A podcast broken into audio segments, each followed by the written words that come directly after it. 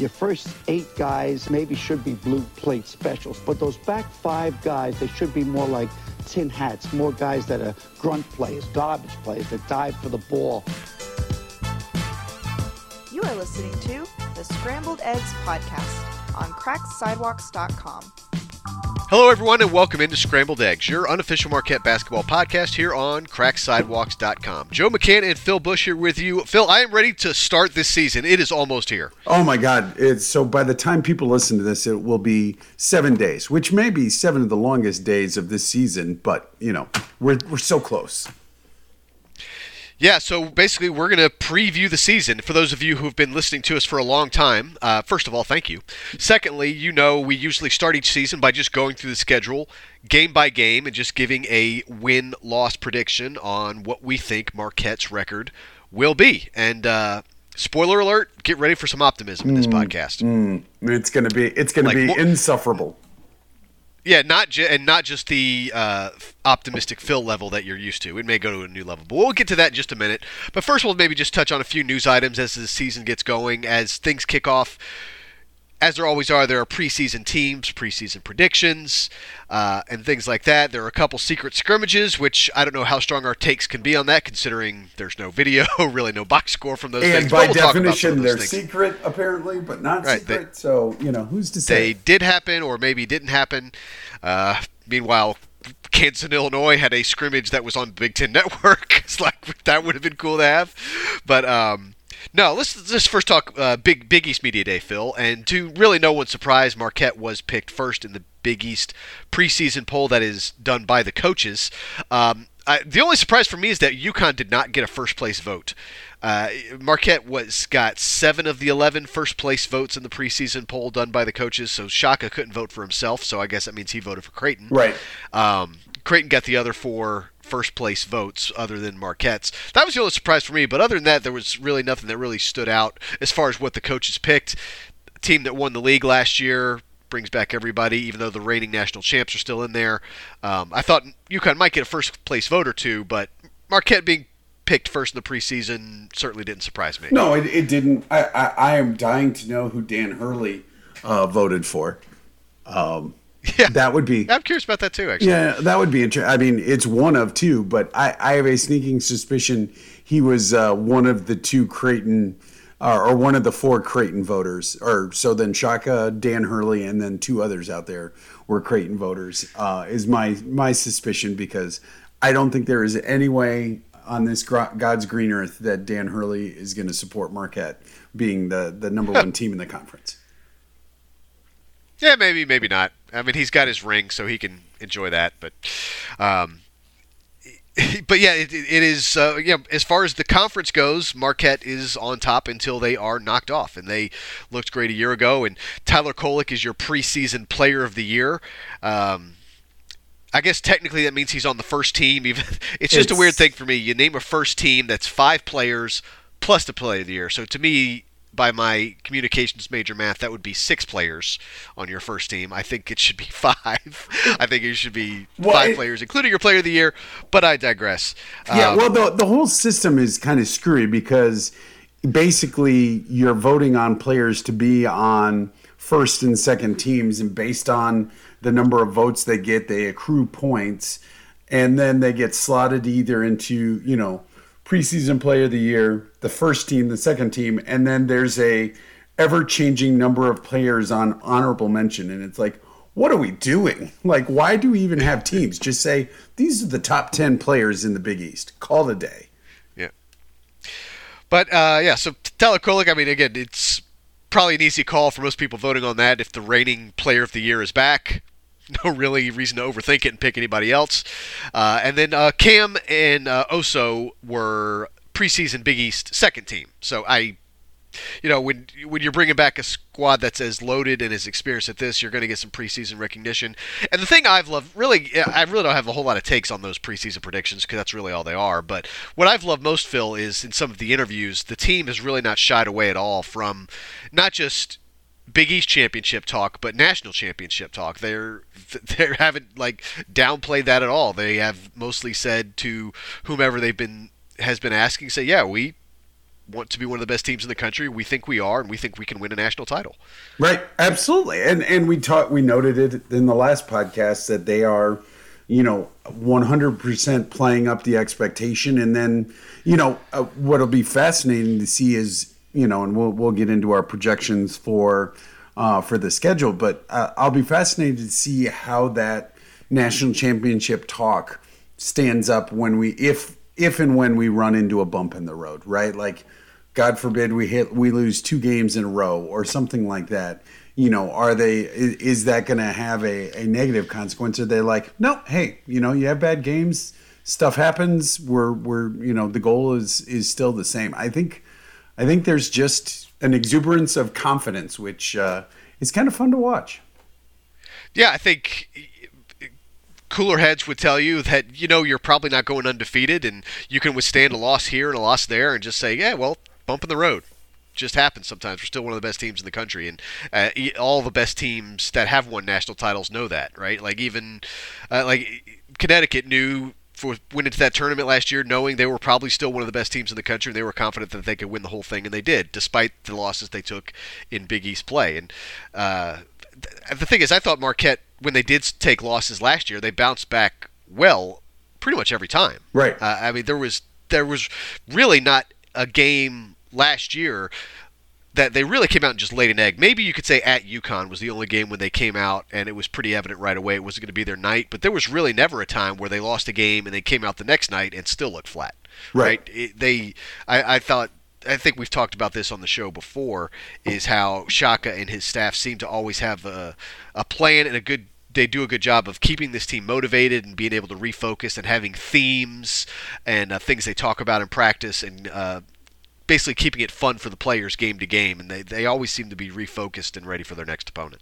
Yeah, and and you know if you think about it, all the critical players on this team, unlike last year, have been through a a full season. Right, the the top top six, top seven players on this roster have have been through an entire season of non-conference and Big East. So you know whether it's preparing their bodies or preparing themselves mentally for the the slog and the length of the season there aren't going to be any surprises right? Um, you know last season we saw a little bit there was a, a stretch of games there probably in what february where where oso ighodaro was you know you could almost see there was a little bit of a wall there. He just his numbers weren't quite as good that sort of stuff. And then he he rebounded I'm not sure we're. I mean, we could see something like that, but I think this the team, especially in the the top top contributors, are going to be, um, you know, fired up and ready to contribute immediately and and and not miss a beat throughout the season. You know, they know it's a marathon and not a sprint. And this team may have just a little bit more depth than last year. I guess we have to get a look at the freshmen to before we really make that declaration.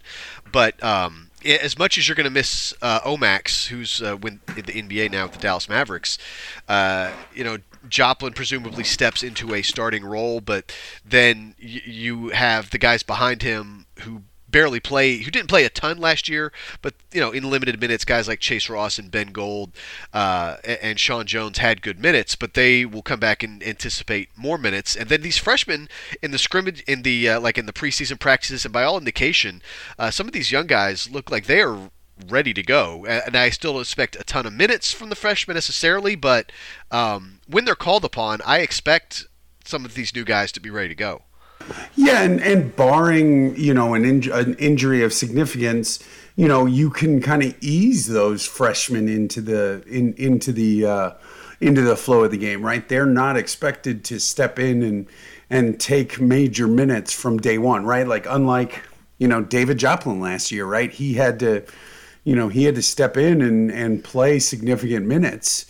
Um, you know, despite having limited to no minutes in his in his freshman years. So um, you know, it's it's gonna be um, it, it's gonna be like the ultimate flexibility that we haven't had um, in the last couple of years, right? We can if if someone's having a bad game or a bad week, we've probably got the depth to be able to uh, uh, to withstand that or or find a, a replacement or or somehow um, you know ride through right we've we've got some some options that uh, we haven't had in the past Yeah, and, and yeah, in that same vein, not that we would wish this on anybody, but if maybe one player is just not performing up to standards, right? There's going to be a guy in practice who's going to be ready to take his minutes. Right, right, exactly. So, it, uh, I mean, it's nice to have depth. I mean, there's probably an argument for Shaka being able to go ten deep with this roster, right? Um, certainly, certainly in some of the, uh, I'll say lesser games, right? Um, I don't know against the buy games, yeah, yeah, yeah, yeah. I don't know in against the likes of Purdue or Kansas or UConn or Creighton if we're going to get that deep in the bench.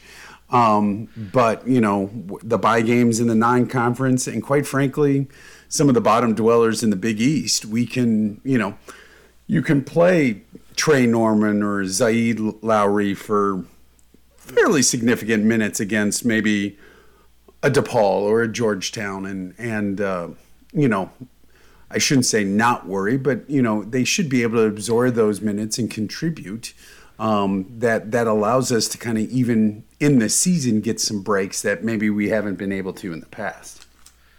Yes, if there's maybe a stretch where maybe you have uh, two games in four or five days, right? Right. Uh, and maybe legs are getting a little tired. So I, yeah, I think all these young guys are going to want to contribute, and um, I think they'll all settle into their roles, whatever Shaka and the staff define them to be. Um, because I think that's something Shaka has always done pretty well is uh, make every guy on the roster from your starter, leading scorer to the 12th or 13th man to make them all feel important. Right. The walk-ons even. They have a role to fill, even if it's uh, just you know standing and clapping for your teammates on, over there on the bench.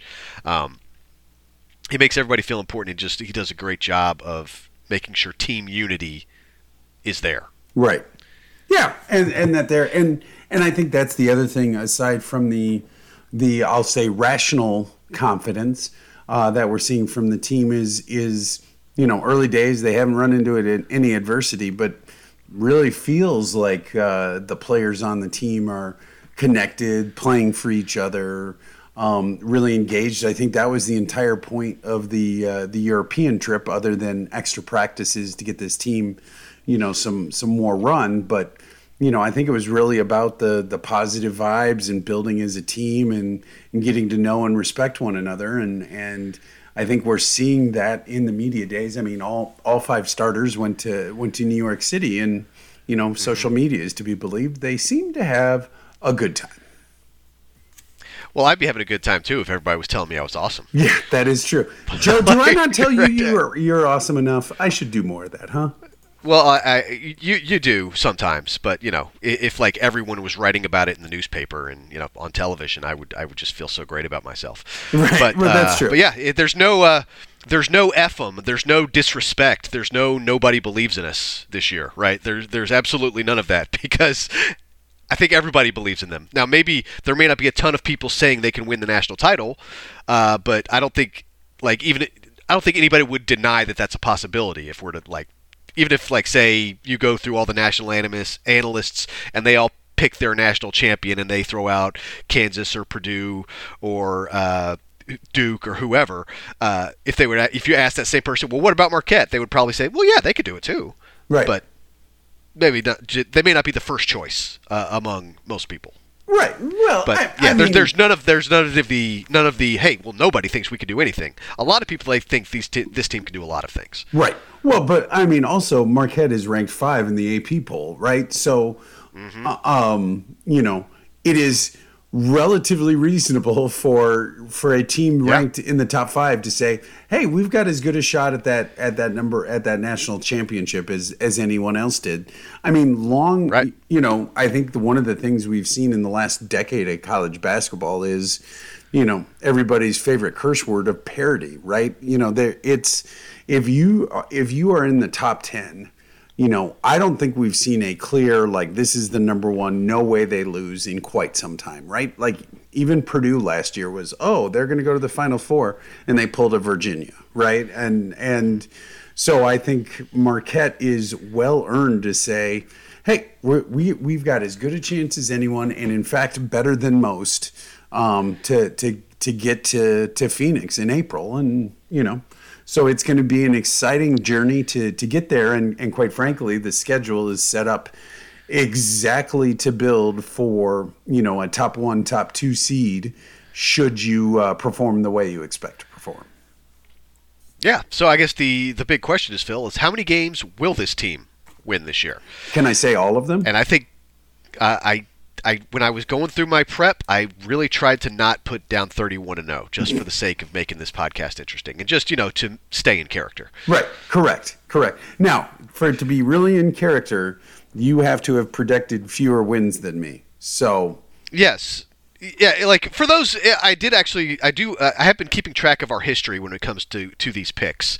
So, um, yeah, so before, so we've been doing this podcast since the 13 14 season, and we kind of started mid season that year, so we didn't do it that year. But pretty, but every season since then, except for the uh, the COVID year that started late when we did, weren't even sure how many games were going to be played, uh, we have done a preseason prediction of how many games Marquette is going to win. And for the, the the the short summary is I was more on the money in the Wojo years. Phil was closer in the Shaka years because I am the more pessimistic, I'm not sure type fan, and Phil is the eternal optimist. And being the eternal optimist has worked out quite well for Phil during the Shaka years.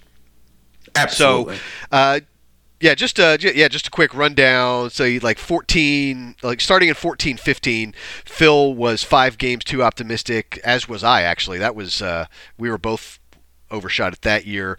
The following year, 15 16, Phil overshot their record by six wins. I overshot it by two. I was two games too optimistic. Um, the following year, 16 17, Phil just two games too optimistic. Uh, he was coming down to my level a little bit. I was actually right on the money that year 19 11 and 10 and 8 in the Big East. The next year, 4 and 3, Phil was four wins too optimistic. I was one. Same next year, I was one. Phil was just two games. And then uh, the last year of Wojo, 1920. Oh, wait, I'm sorry. Yeah, that yeah, 1920. That was the last year. No, it wasn't. That was the next to last year of Wojo, 1920. Phil was seven games too optimistic. Uh, I was just two that season. Then uh, the COVID year, we didn't do it. But then Shaka came in.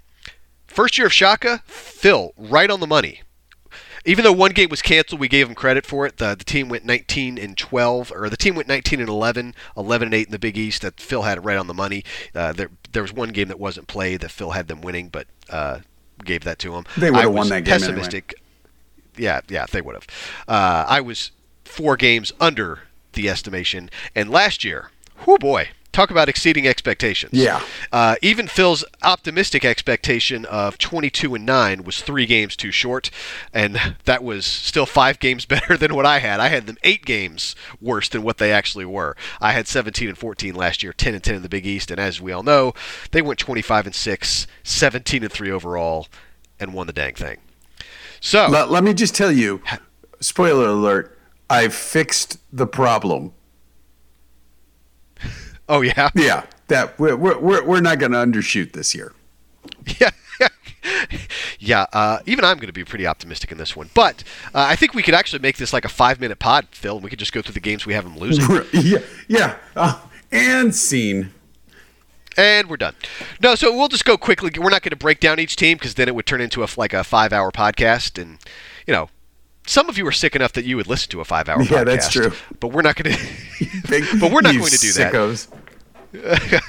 uh, maybe if you're on a transatlantic flight, maybe you would want to do that. But no, so uh, maybe just a quick touch on each. We probably won't dive. We're definitely not going to dive into each team. But hey, by the way, if you do want to dive into each team, go to cracksidewalks.com. Alan Bukowski has done a short write up on every team on Marquette's schedule. So if you want to read up about Illinois, UCLA, you can read up on them. If you want to read up on the buy games like Northern Illinois or Southern, all of them. And of course, every Big East team. Alan Bukowski has a write up on every team on Marquette's schedule if you want to learn a little bit more about them. But for our purposes, we're just going to uh, just kind of blow through win or loss. Maybe we might stop down for a breakdown quickly here or there. But Phil, you ready to go through it? I am 100%. I'm in. I'm. I'm excited. Okay, so again, we don't need to overthink the buy games too much for this exercise. I assume you have them starting 2 and 0 over Northern Illinois and Rider. Absolutely, probably by a combined score differential of like 60. Yeah, I, I would think those two games are easy. Now, then after that, on the November 14th, they play at Illinois. Um, now, this one, Phil, I I am a little nervous about this because it has like a bit of a, uh, a trap game feel because you got Maui on the horizon and Northern and not Northern, but Illinois, the Fighting Illini. They are uh, a preseason top 25 team. Uh, this a game, this is actually a game KenPom has Marquette as a slight underdog in, but I'm going to give the team the benefit of the doubt and say they go to Champaign and defeat the Illini in what is apparently going to be the final uh, Gavitt game in the foreseeable future because the Big Ten, being the bunch of dorks that they are, they don't want to do it anymore. Yeah, they're they're tired of uh, you know you know not uh, not winning, so you know that's fine. Um, so in this last Gavitt game, I do have Marquette winning. Um, I think you have to start off with a win here, right? If you're gonna if you're gonna talk a big game, and and with Maui coming up right afterwards, I think the team has to be focused, and and they will be focused. I also believe I, I saw that this is a sellout as well, so I'm I'm curious if there's a lot of University of Illinois buzz in in Southern Illinois, or is you know, are there some Marquette fans traveling there as well? Does that, you know, I'm not saying this is going to be a majority Marquette fans, but could we see a yeah, it's not 70, a DePaul game. 30, 60, 40? You know, there there might be think, there might be some some pretty decent Marquette crowd there. Yeah, I, I, wouldn't go as high as the 40s, but yeah, I think there'll be some blue and gold in the arena. Yeah, I mean, they're obviously the state of Illinois, right outside, you know, right behind Wisconsin, probably has the most Marquette fans as any state in the country. Correct. So I, I would imagine there'd be a few a little bit of blue and gold in Champaign, but it, it won't. Again, it's not going to be like a DePaul game hmm. where it's you know where it's 60-40 in our favor. Right. Right. Um, but you know, I, I I, I do have that as a win. So uh, I got them starting 3 0 as well. So then we go to Maui, or in this case, Honolulu, as of course the Maui Invitational has been moved to the University of Hawaii for this year due to the fire, due to the wild, due to the fires that have devastated Maui we talked about it a little bit on the pod, Phil, but uh, just a kind of refresher for. Uh, well, first, let's give you the just our UCLA picks. Then maybe we'll talk about the bracket as a whole. Do, you have them winning their first game against UCLA, which is like Marquette is another preseason, uh, pretty highly rated team. I think they're in the KenPom top 20 um, in the preseason. So this is a good squad they're facing in their uh, first game in Hawaii. Yeah, I, I do have them uh, um, having them beating UCLA because you know I think Marquette's a good team and and screw Mick Cronin as well. So that's that's all the reasons I need. I think that's plenty of reason enough. Yeah, I think yeah, I think UCLA will be quite a challenge, but uh, I, I do like Marquette's experience to come through there here in the uh, in the tournament format. But so you know, we talked uh, before about the difference in schedule strength, whether you win that first game or lose it. But uh, you know, as I thought about, it, I want to walk it back just a little bit because it's going to be a good strength of schedule either way. The bottom line is just that second game, because assuming Kansas beats Chaminade, which oh, come on, well, good uh, lord, yeah. Uh, so if you win, if you beat UCLA, you get Kansas. If you lose to UCLA, you're probably getting Chaminade. So uh, obviously a game against a, I think Chaminade's Division three now. Um, that game does nothing for your strength of schedule. Absolutely nothing. Whether you win it by 100 points or whatever, it's just kind of a you just going through. It's almost like a scrimmage, really. Um, but the good news, uh, the thing is, if you do have to go to the losers bracket, don't forget on the top side of the bracket, uh, Gonzaga and Purdue play each other. So the loser of that game is going to be on that side of the bracket. So if you beat Chaminade, you're probably playing the loser of Gonzaga Purdue.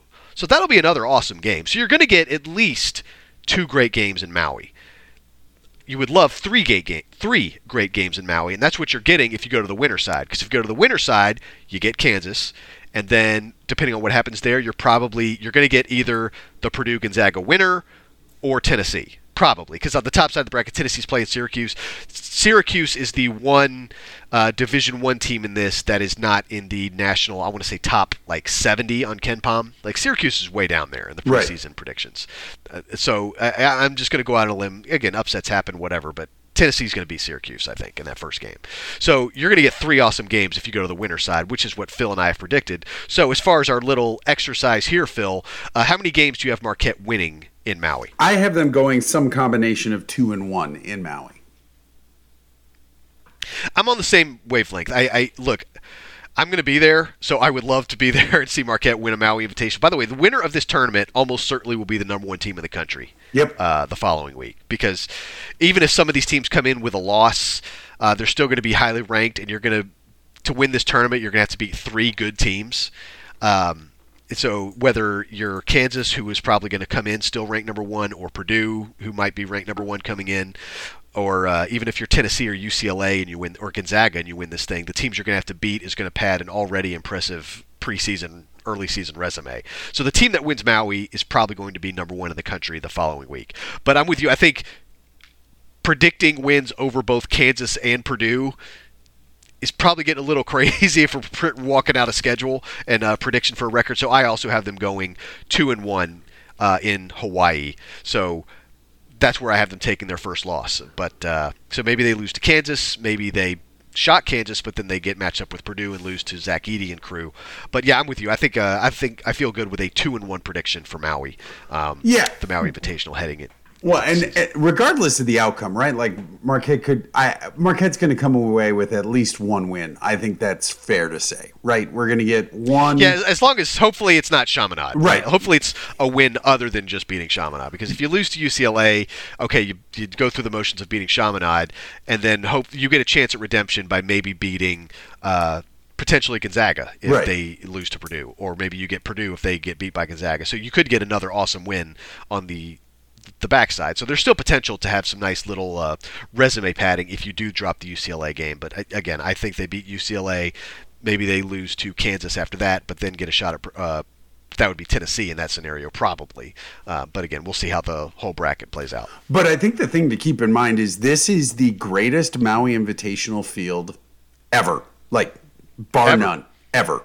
Right. So yeah. on KenPom, you've got Purdue one, Kansas two, Gonzaga five, Tennessee eight, Marquette eleven, uh, and then you go down to UCLA at twenty six. So you've got you know six out of the eight teams, and then Syracuse is one hundred oh five, and Chaminade Chaminade is somewhere off the board basically.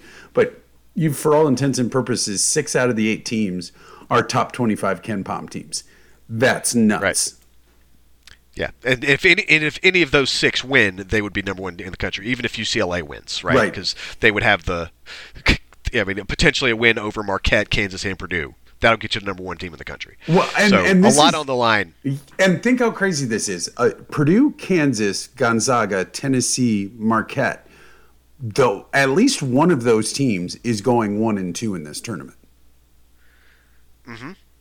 Yep, absolutely. By by just by the math, they have to, you know, and so you're talking about essentially one of uh, one one of the top ten teams in the country is is going to go one and two in the Maui Invitational. So, like that's how strong this Invitational is.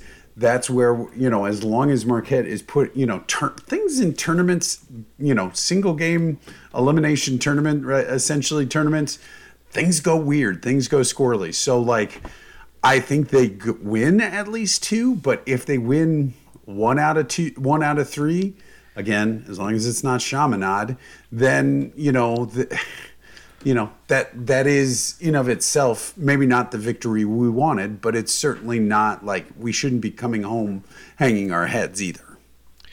Yeah, exactly, and I, think that's just the, the scenario you want, you want to avoid. Avoid is that's why I, I still say the UCLA uh, beating UCLA is so important Yep. because if you get that, you go one and two beyond that. If your two losses are to Kansas and Tennessee, well, oh well, that's still a pretty good looking resume. If your two losses are Kansas and Tennessee, um, or if but if you go the other way, you lose to UCLA and your only win in is Chaminade, and then you lose to maybe Gonzaga in the last game.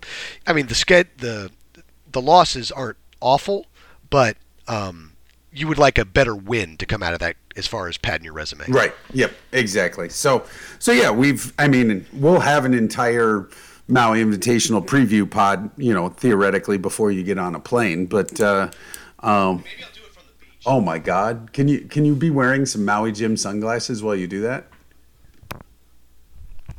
Uh, yeah, yeah. I mean, sorry, I, I had my microphone away while I said that. I said maybe I could do that pod uh, from the beach, but yeah, maybe I could do a uh, uh, pod from the beach, and I, I'll wear Maui Jim sunglasses. Absolutely. Okay. I can do Perfect. Something to look forward to. All right. Again, we'll we'll worry, worry about that in a couple weeks, but All right, so we're enough Maui talk for now. So they come back from Hawaii.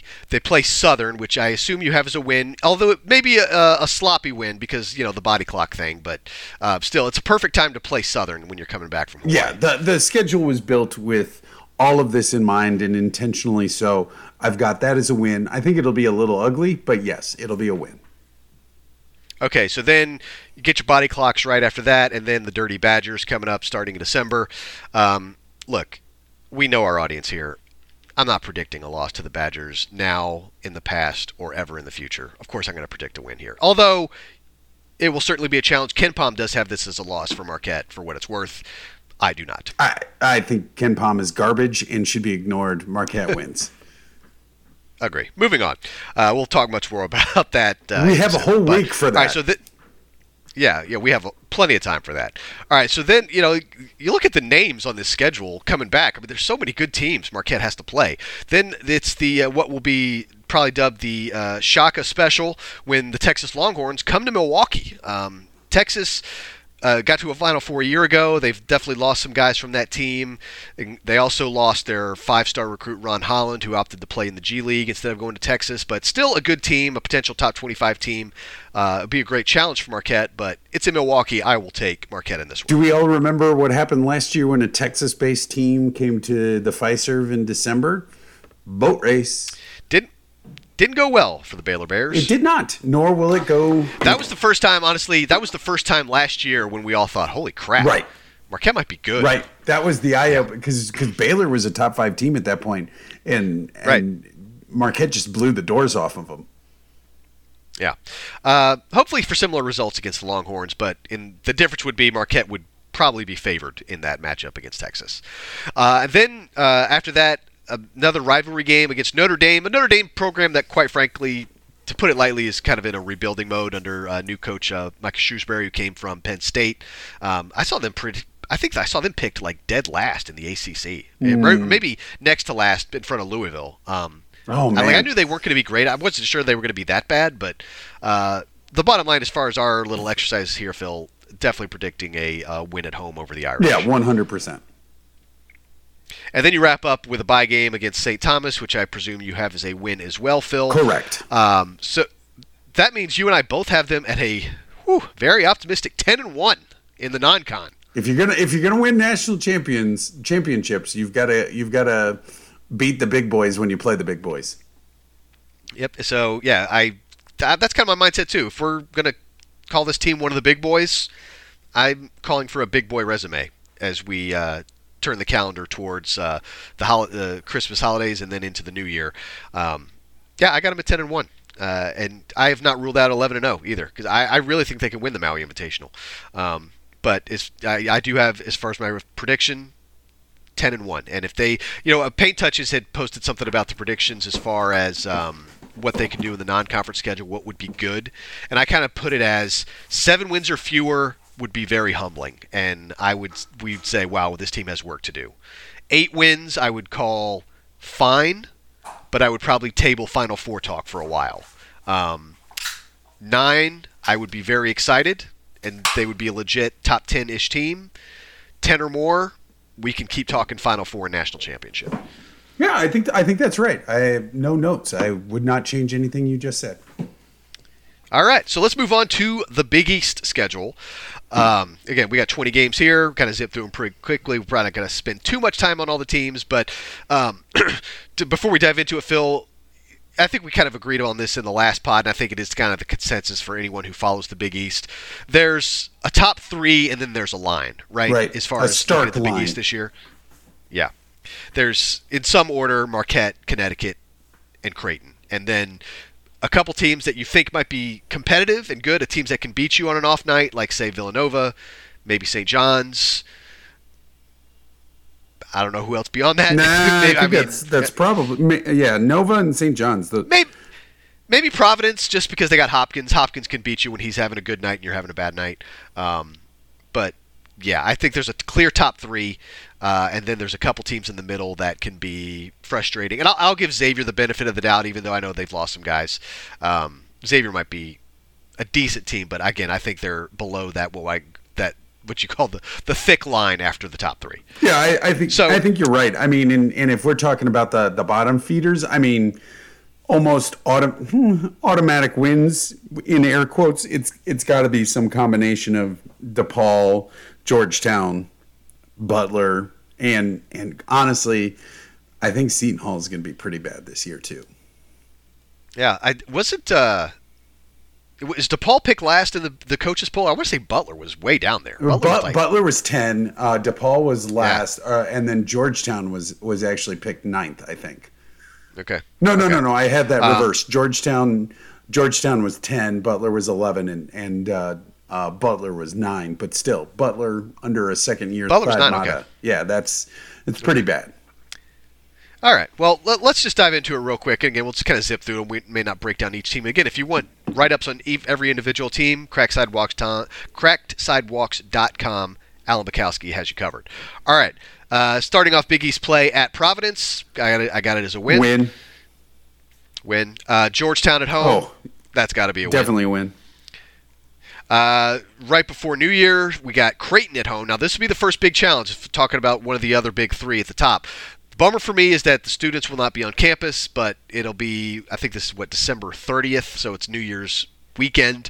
Uh, hopefully, there's enough fans and students in town that we can still have a loud, rowdy Fiserv. Creighton at home will be a challenge, but I have it as a win. I have it a win as a win because we're not playing on New Year's Eve. We we play Creighton on New Year's Eve. It seems more often than we don't, and those are usually terrible games. I feel like this year it's going to be a win.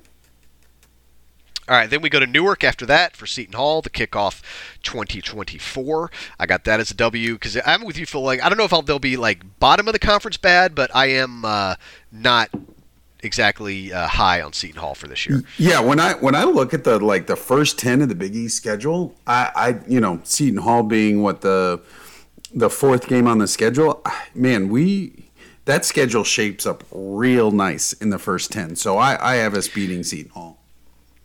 Yeah, and then uh, Butler at home. Again, I, I think I, I really think Marquette can win every home game this year. Yep. Uh, spoiler alert, but I think that's kind of where I'm going. But I got Butler at home as a win. Yep, I, as do Um, I. and then Nova at home, which should be a nice, loud, rowdy crowd for um, pretty good Villanova team, but a team that again I think is below that top third. But I think they're going to be out to prove that they're still Nova. Will they be able to do that? We'll see. But uh, I do have them beating Nova at home. Yeah, I think that'll be the first game back for the students from break, so that'll be that'll be Yeah, I think actually that is, uh, if I'm not mistaken, that might be on Martin Luther King Day. It is, uh, yep. in a, like an after, in, a- in like I think it's like an afternoon tip, Yeah, like a one yeah, o'clock. it's like a something 1:30 tip, uh, I think. Tip. All right, so now before we get too cocky, Phil, Hmm.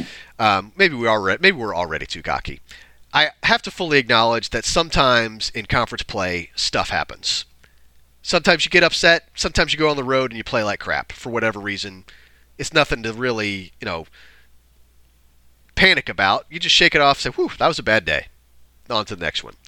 I have on the road at St. John's at MSG is one of those days. son of a gun. I- I, I don't. I, I am not comfortable with the similarity of our thinking on this one. I also have. You have this as a loss, I too? have this as a loss as well. Yeah, see, I, if I'm going to pick like the ah crap that sucked, but shake it off game, I, I think Pitino at MSG just feels like that for me.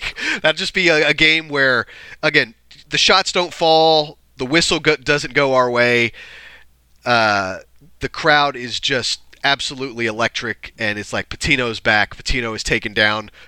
Which, according to my, which a, a great team, which according to our prediction would be the number one team in the country, Right. which would be a major headline. Um, so yeah, I have stuff happening at MSG, and that's where I have our first Big East loss. Well, and and not only that, but like again, if if our prediction is at all accurate, you know, at, at this point in the season, you're talking almost late January. The last loss would have been in November, right? There, there might be a, you know, again, like you said, shots aren't falling, but there might also nat- need to be a natural reset of like, hey, remember, you guys are not, in, in you know, invincible. That you still have Yeah. to to put in the effort and and and and play smart and and play well to to win games. You can't coast, and I think St. John's with with Rick Pitino in charge could deliver that that reset blow. Yeah, it's just the thing that like whether this happens in this St. John's game or just really any other time, whether it's something in the non-con that we're not expecting or just earlier in Big East play, inevitably there's going to be a game where you just get humbled a little bit, and it's nothing to like again blow up the whole process and rethink everything you do. Just like guys, that was not us. Right. We need to be us more often, and, and I I think that'll happen at some point, but that's where that's the game that I have that happening for the first time uh, to Marquette. All right, so, but then I had them rebounding at a House of Horrors, playing at DePaul. Um, stuff happens there sometimes too, but I do not have it happening on my predictions. I have that. I'm predicting "Don't Lose to DePaul" is dead, and we will be Yeah. celebrating another sellout, perhaps DePaul's only sellout all season yet again. Yeah. By the way, I I saw um, the DePaul athletic department tweet something. Paint Touches retweeted it, and they like said, "Come enjoy a DePaul game this year." And of course, they had a picture of their arena jam packed, and of course, as you zoom in, of course, it's the Marquette game. Yep. Yep. Like it's it's definitely the Marquette game. Uh, so lots of Marquette fans will be in Chicago for that, or the greater Chicago area, I should say, for that one. Um, next game, Seton Hall at home. Again, we talked about the Hall already. I got that as a W. Same. At Nova, tricky game. You know, if Marquette doesn't get tripped up at the Johnnies, this would be maybe a place you take an L as well.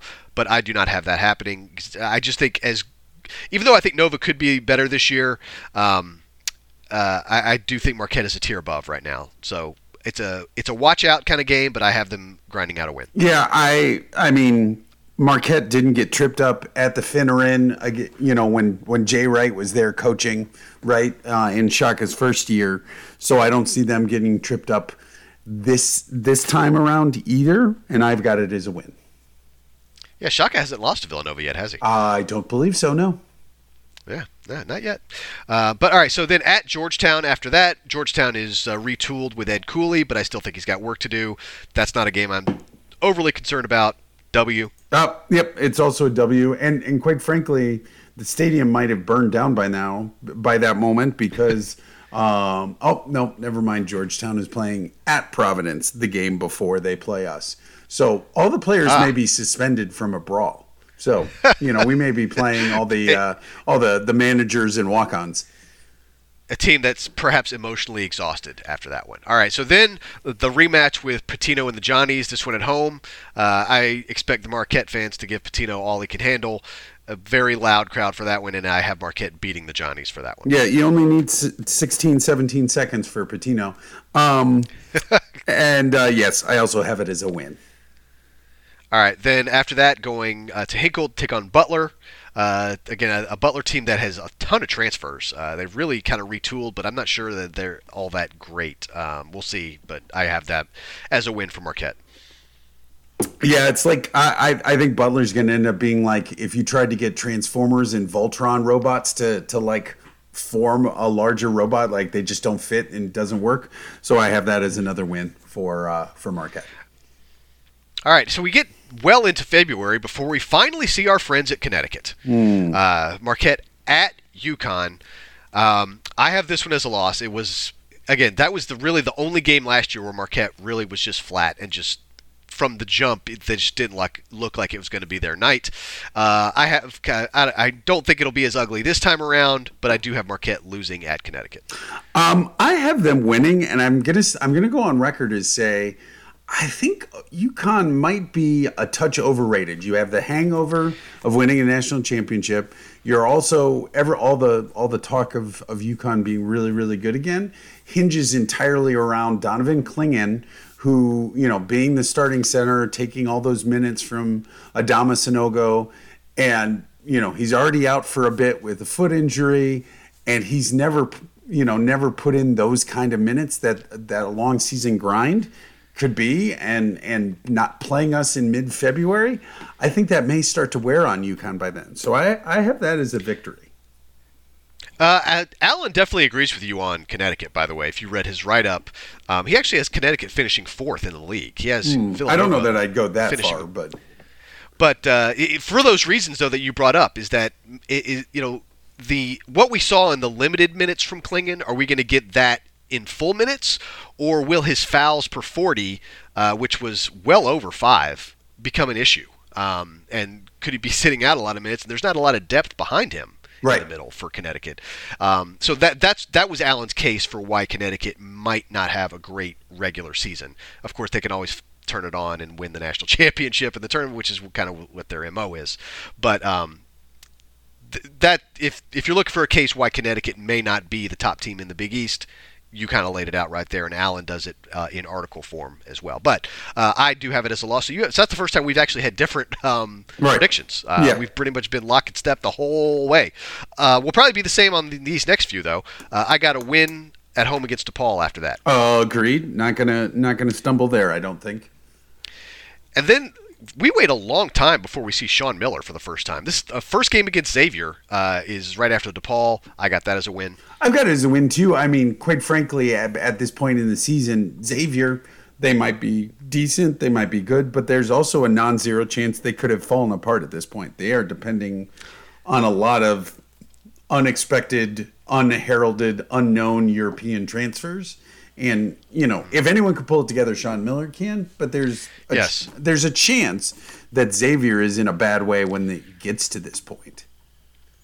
Yeah, like I'm not saying they're going to win the league or even not necessarily like be near the top of the league, but if I had to pick like a surprise team, like a team picked in the bottom half that we look up in late February and they're like really good and like in good spot to make the tournament, Xavier would be my pick just because of Sean Miller. Right.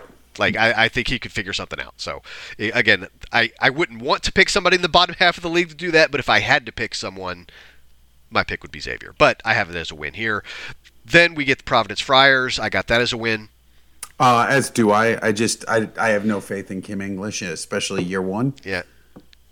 Yeah, I, I- I think he's got some work to do, but he does have Hopkins to work with, and like, but I think Hopkins can't do everything. You, you can't build the whole team out of Bryce Hopkins, unfortunately. Correct. All right. So we talked about this in the last pod when the Big East schedule dropped. We're, this is winning, what I call winning time. These last three games. Yep. You got at Creighton, then you got Connecticut, then you got Xavier. Um, if Marquette is, as we anticipate, in the hunt for a Big East title, uh, maybe in position to close it out, this is when you close it out because with these three games. Uh, but the first one I think will be a challenge when you go to Creighton. That is always a tough place to go. Although Marquette has fared maybe better there than a lot of other teams have, but I have uh, the trip to Creighton as a loss. Um, I also have it as a loss. Um, I think you know Marquette has to stumble somewhere, or you know is gonna you know Creighton is a very good team playing in Omaha with all those nightmare fans is is is challenging. So I, I do think Marquette probably loses this one. But I think they bounce back at home against Connecticut for the next one. Yeah, I agree. Got it as a 'cause- W. Yeah, I, I agree. That's going to be a win because I think this is now. We'll we'll see, but again, I think UConn, Creighton, and Marquette will be neck and neck for the for the Big East title, and you know, I think if you get north of 16 wins in the Big East, you're a pretty good shot. You're going to win the the Big East title. So I, I think beating UConn there um, after losing to Creighton on is, is the most likely scenario. By the way, that is a senior day, so that's when we will likely be saying goodbye to Oso. We're not sure about Tyler. Maybe we might be saying goodbye to Tyler Kolek, but not 100 percent sure yet. We're gonna, uh, going to see what the his you know because both those guys have COVID years to use, but it is a it is a senior day. But we'll again we'll see what they decide. But senior night, Connecticut at home, perhaps a chance to close out the Big East title. Got that as a W. Then Marquette ends the season on the road at Xavier. Again, I think a, a team that will be tough, and perhaps Connecticut and Creighton might be pulling for Xavier to do them a solid and hand Marquette a loss. Um, but I do not think it will happen. I think Marquette closes with a W. Yeah, I, I think Marquette closes with a W as well because they'll be at this point they'll be they'll want no blemishes uh, on their record. Right, losing to St. John's is you know depends on how St. John's season goes. Might be a touch of a blemish, but you know I, I think they're going to want to close it out and and have a really really strong case for that number one seed in the NCAA tournament. All right. So speaking of number one seeds, if uh, some I don't know if you guys have been doing the math as we've been going through this, but we are at the end, and whoo boy, Phil, twenty-eight and three. Yep, 18 I and told 2 you in the I Big fixed East. the problem. I fixed the problem. Yeah. Uh, and me, not that far off. 27 and 4. 17 and 3. That's the pessimistic version. Yep. Yep. And and let's and That's the lot of- pessimistic version results in a Big East title again. Yeah, that, that like 27 and 4 with 17 and 3 in the league, that's not just the Big East title. That's probably a 1 seed. Yep. Yep. Yep. Yep. Yep. Yep. That's uh that's a lot of W's, buddy. We've been uh, we've been drinking the Kool Aid, and uh, boy, is it It delicious! is delicious. Oh, it is so good. Give me some more. Give Mm. me it as uh, Mai Tai in Honolulu. In Honolulu. Oh. That is uh, that's a lot of wins. That's Well, uh, I- I again, think- if we if we undershoot it, if we're both under the prediction, um, that's the that's a national time championship waiting to happen, buddy. Yeah. But uh, yeah, uh, we are optimistic, and there's no reason not to be, right? When you're a preseason top five team, when you're bringing back this much experience, when you're bringing back, you know, you've got a coach who seems to do so well with uh, team cohesiveness and unity, and uh, they just have every there's every reason to believe this team that think that they could be good. And yeah, so we're a Marquette basketball podcast. Maybe we're more optimistic than we should be, but I don't think we're that far off, man. I I really think our predictions are attainable. This isn't just a pie in the sky, everything is awesome all the time, like predictions like, oh yeah, our very mediocre team could win the national title. No, this is a very good team that could win the national title. And I I I do not think our picks are irrational. I, I agree, and I think what's what's what's staggering is not and not since the 70s right neither one of neither one of us has has lived through the 70s right but not since the 70s We have not. has marquette been this highly regarded this highly ranked um this talented because like you know it's revisionist history to say oh yeah we in 2003 we knew that team was going to go to the final four no we knew that team would be solid. We knew that team would be good. But there was no one saying, you know, in November, that is a Final Four caliber team. Right. And, and Right. You, you know, we got there by the end of that season, right? By by February, March, we started to feel like, hey, we got a we got a special team here. But this is like and it's not just Marquette fans saying it, right? It's national media. It's AP voters. It's the number. It's Matt the. Norlander has us as the number two team in the country. right. Number two. So so like Marquette fans need to wrap their head around.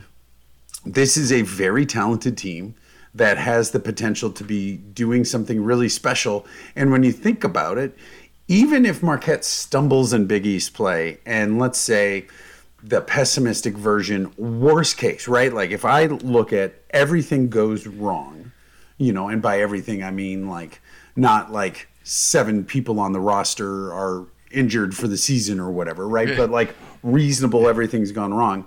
We still finish like 15 and 5, you know, which uh, that could still win a Big East title, you know? Like Right. The thing is, like, let, let's say even if there are, say, a few extra losses, let's say maybe I do an adjustment and say, okay, we also lose at Nova and get swept by Connecticut and get an upset loss here or there, and say we do finish, say, 13 and 7 in the Big East. I would still be, once we got to the tournament, to the bracket, I would say this team still has all the pieces to make a run to the Final Four. right. Right. Still, right?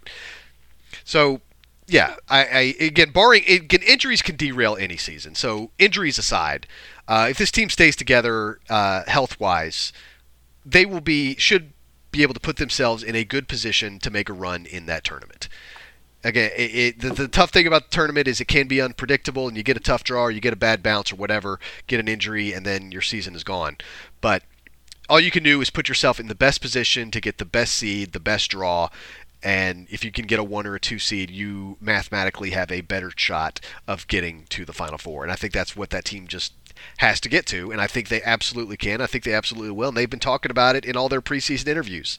Yeah, we want to get to the final four. National championship games on Shaka's birthday. We want to be there playing for him, and gosh, I hope they are. And whew, again, I had 27 wins and you had 28 dang, that's a lot. Yeah. But, uh, Well, and think about it. it's. Not ridiculous. It's it's not ridiculous, but you know, and think about it. We're doing this with the coach that's still younger than the national average for age for coach.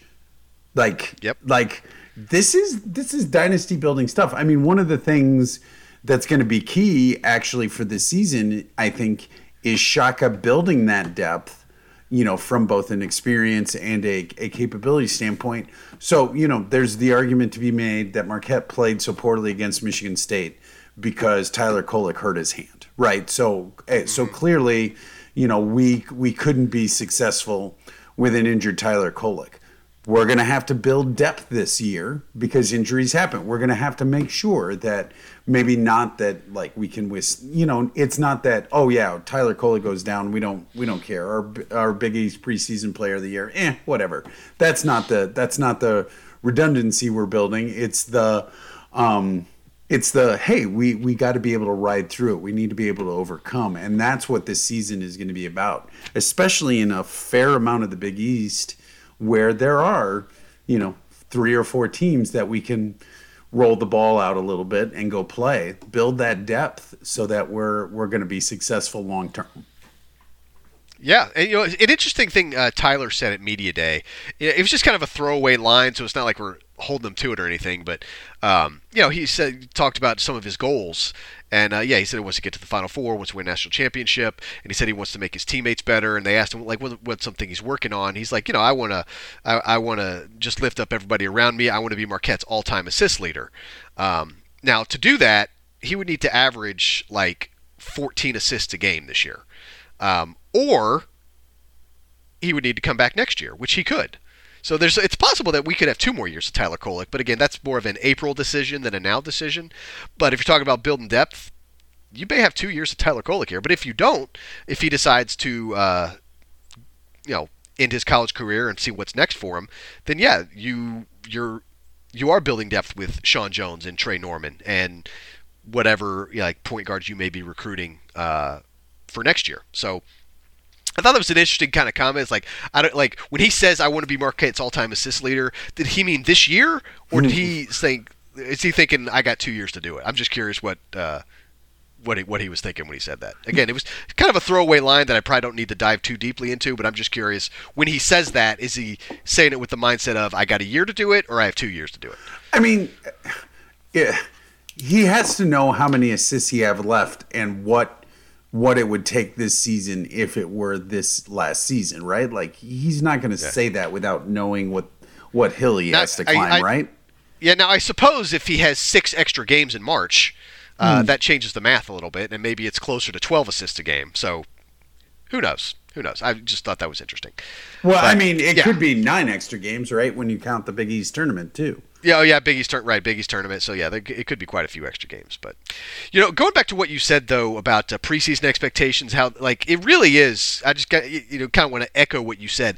It really is new territory for pretty much any Marquette fan under the age of 50. Like we have never gone into a season, and maybe even Marquette fan under the age of 60, really, because you know even when you're a kid, you probably weren't even thinking of Marquette basketball, but um, like gone into a season thinking national championship is a legit possibility. Like not since the Al McGuire days in the 70s, because yeah, there are like since you and I have been fans, Phil, which was starting in 1999, uh, like the first year of the Crean era. Yeah, there have been good teams. Like maybe we thought the 03 team would be decent, but we didn't. Th- we weren't thinking Final Four national title that year. I would say the season that we probably went in with the maybe the most expectations really uh, is honestly crazy it was probably Buzz's first year just because like it was all those seniors, but we weren't probably weren't sure about Buzz at that time. Right. Like yeah, we have all these seniors, a team that we probably would have thought could win a Final Four and a national title with Crean, but can Buzz do it with this group? But Buzz kept the group together. Maybe there was some optimism,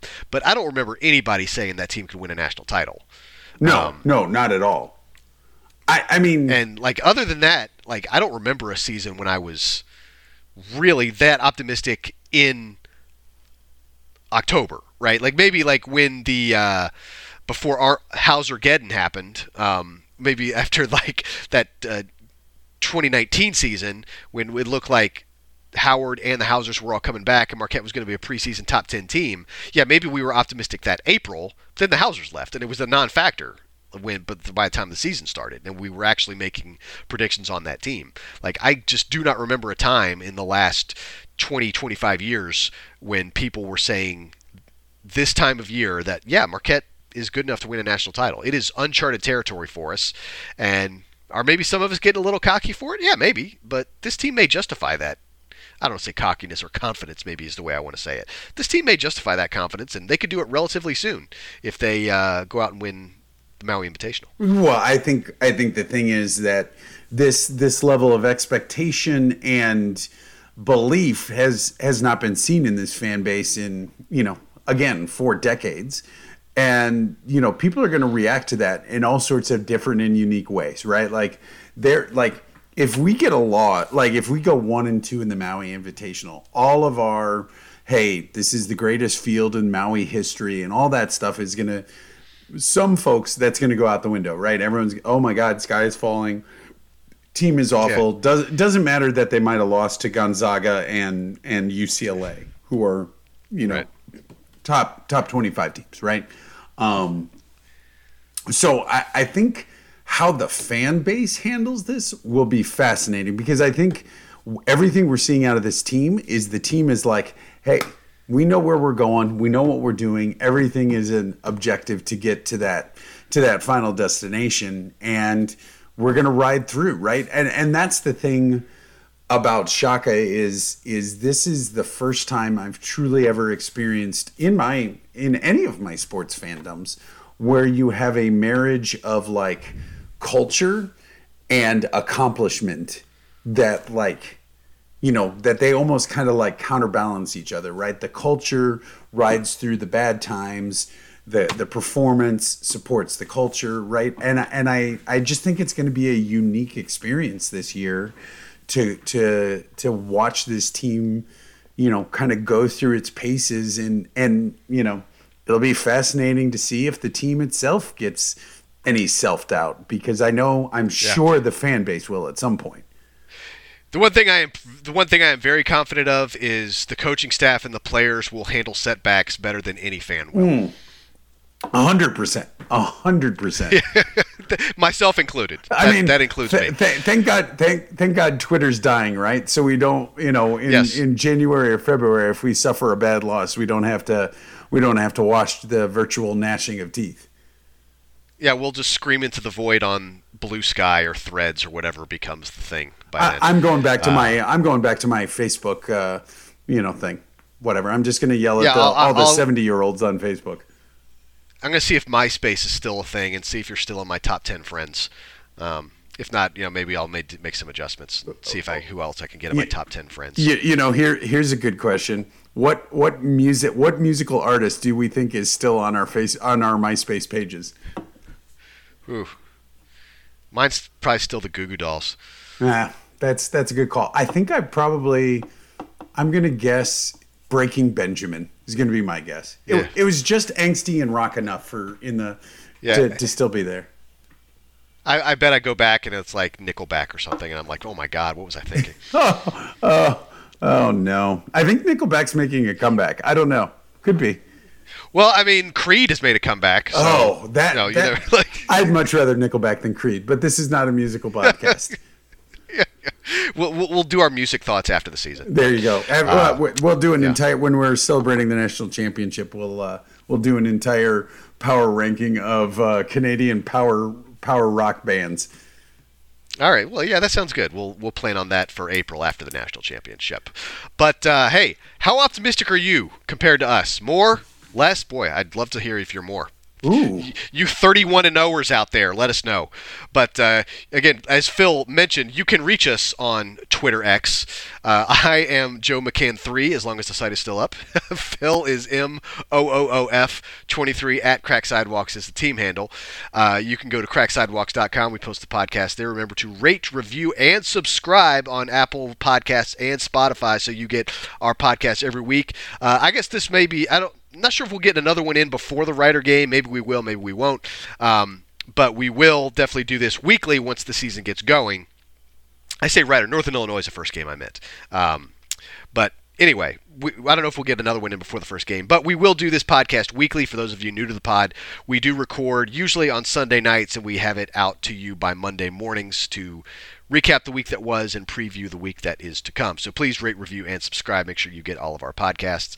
And uh, yeah, anything else, Phil? You wanted to add before we wrap this puppy? No, up? I, I'm I'm just so excited for the season. Like I like trembling in anticipation, type of excited. I am very excited. I can feel the excitement among all the Marquette fans who are still using Twitter X and those who have found me on Blue Sky or whatever. Are you on Blue Sky? Uh, Do I need to be there? Uh, thing is, I'm on it, uh, but like I don't use it like at all. Every time I check it, it's like ten posts, and half of them are Spencer Hall, and the other half are Anonymous Eagle, and like no one else posts there.